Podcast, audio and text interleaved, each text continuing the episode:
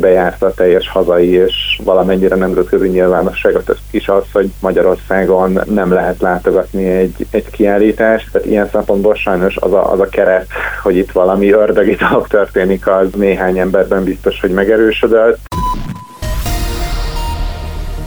Az emberek tömött sorokkal szavaztak, a kasszás nénik pedig nem kérhettek személyigazolványt, így egyelőre nem kellett befóliázni a 18 év alatti látogatókat a Nemzeti Múzeum nemzetközi sajtófotó kiállításán. A képek sajnos máshol életre kelnek. Gázában lassan, de halad az izraeli hadművelet, Ukrajnában álló háború jöhet. Üdvözlöm Önöket, a Klubrádió stúdiójából Báder Tamás vagyok. Mindjárt kezdünk.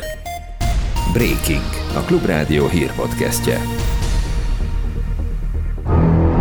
Budapest belvárosa, 2023. november 2-a. Valami támad a Szent István körúton. Itt vannak megint, szépen sorban a karácsonyféle műanyagkarók. Van a Demszki karó, ugye? A Demszki nagyon helyesen egyébként kirakott karókat azért, hogy a gyalogosokat, hát hogy védje az autóforgalomtól. Most szerintem ő büszke erre, én is büszke vagyok. Fontos szakaszon indult meg a kerékpársáv kialakítása a Nagykörúton. A nyugati tér és a Margit híd között, vagyis a Szent István körúton hamarosan biztonságosan lehet majd két kerékkel haladni. Ráadásul megmarad a két sávnyi autós közlekedés is. A parkolósávnak viszont búcsút kell majd inteni, ami egyrészt biztos jó néhány érintett dühét is kiváltja, másrészt a kormányoldalon falra festett két kerekű ördögök sem pihennek meg. A Magyar Kerékpáros Klubnak a legfőbb célja a Budapest kerékpározása, hogy kialakuljon egy összefüggő főhálózat. Enélkül egyszerűen nem váltanak kerékpárra olyan emberek, akik félnek az autók között biciklizni. A Szent István körúti beruházást az egyik legfontosav fejlesztésnek nevezte Kürti Gábor, a Magyar Kerékpáros Klub elnöke. Ezzel gyakorlatilag teljes lesz a Pesti oldalon a körúti kerékpársáv, és nagyon forgalmas pontokat köt össze. Tehát a Bajcsi úti kerékpársáv az, az egy nagyon forgalmas kerékpár út igazából, nem is kerékpársáv, a körúti is, és a budai belső rakparti is, és ezeket köti össze. Gyakorlatilag a legfontosabb hiány szűnik meg.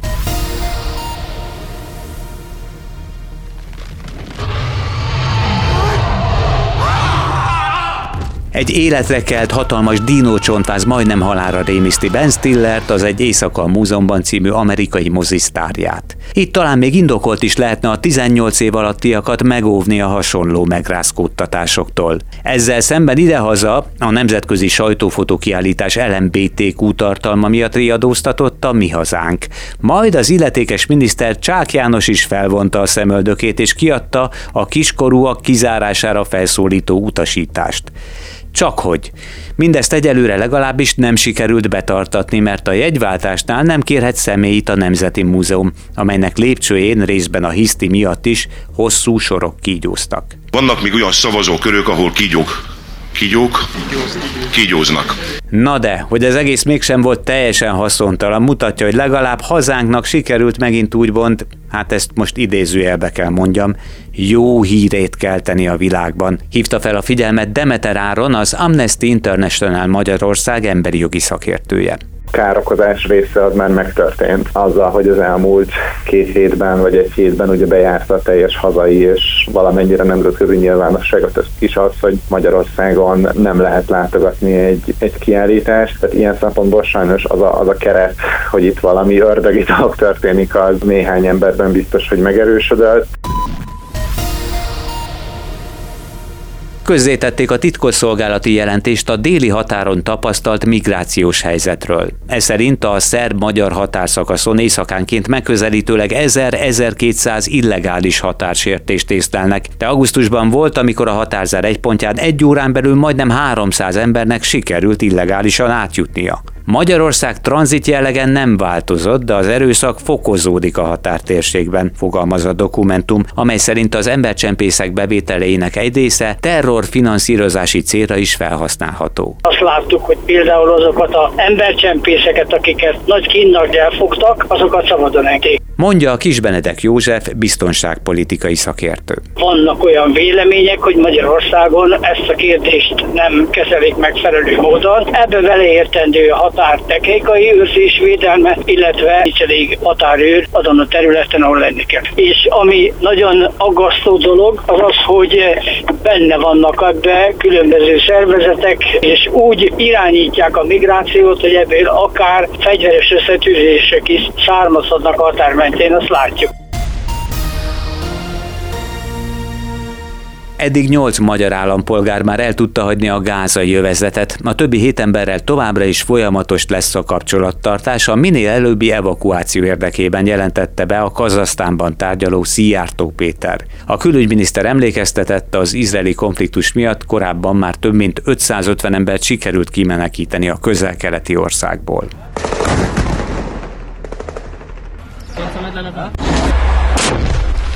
Fokozatosan, mondhatni lassan, de biztosan haladt előre az izraeli hadsereg Gázában. Egyre jobban benyomulva az övezetet irányító Hamas állásaiba. Az összehangolt légi és szárazföldi akciókban egyre több terroristát iktatnak ki, de Jeruzsálem is beszámolt már emberveszteségről.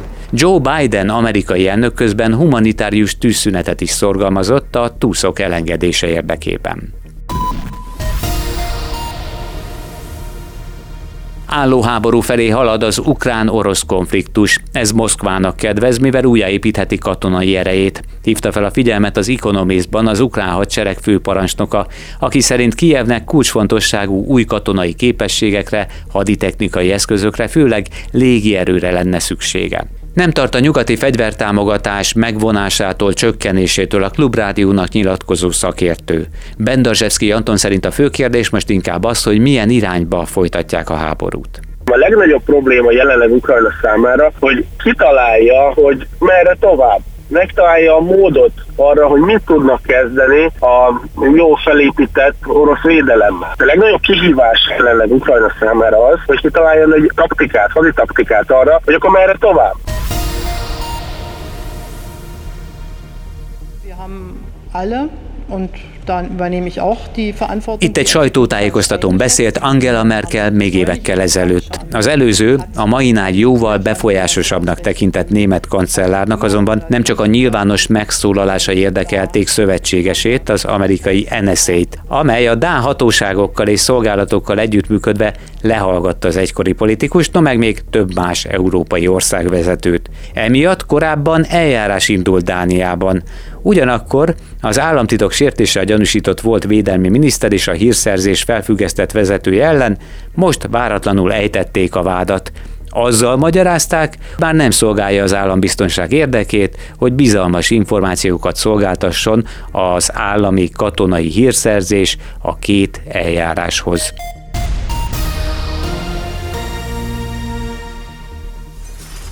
You blocked me on Facebook, and now you're going to die.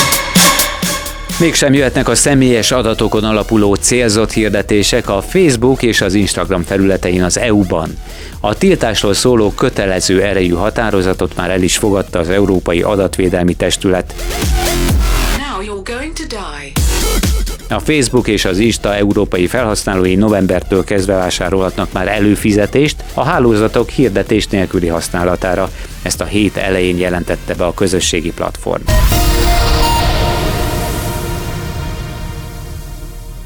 Az év eddigi legnagyobb vihara vonul át a brit szigetek felett.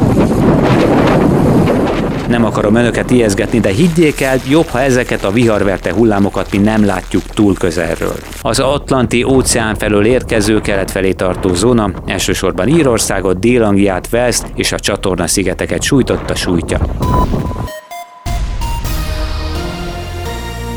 Itthon pénteken felettünk is áthúz egy hideg front nyugatról keletre tartva, mint annyi minden, ahogy azt a dalnokok is megénekelték. Nyugat a zene, de keletre tart, és nem állja útján se tenger, se part. Köszönjük, innen már boldogulok egyedül is. Tehát a felhő és csapadékzóna fokozatosan halad kelet felé, sok felé jöhet eső, zápor, akár zivatarok is kialakulhatnak majd.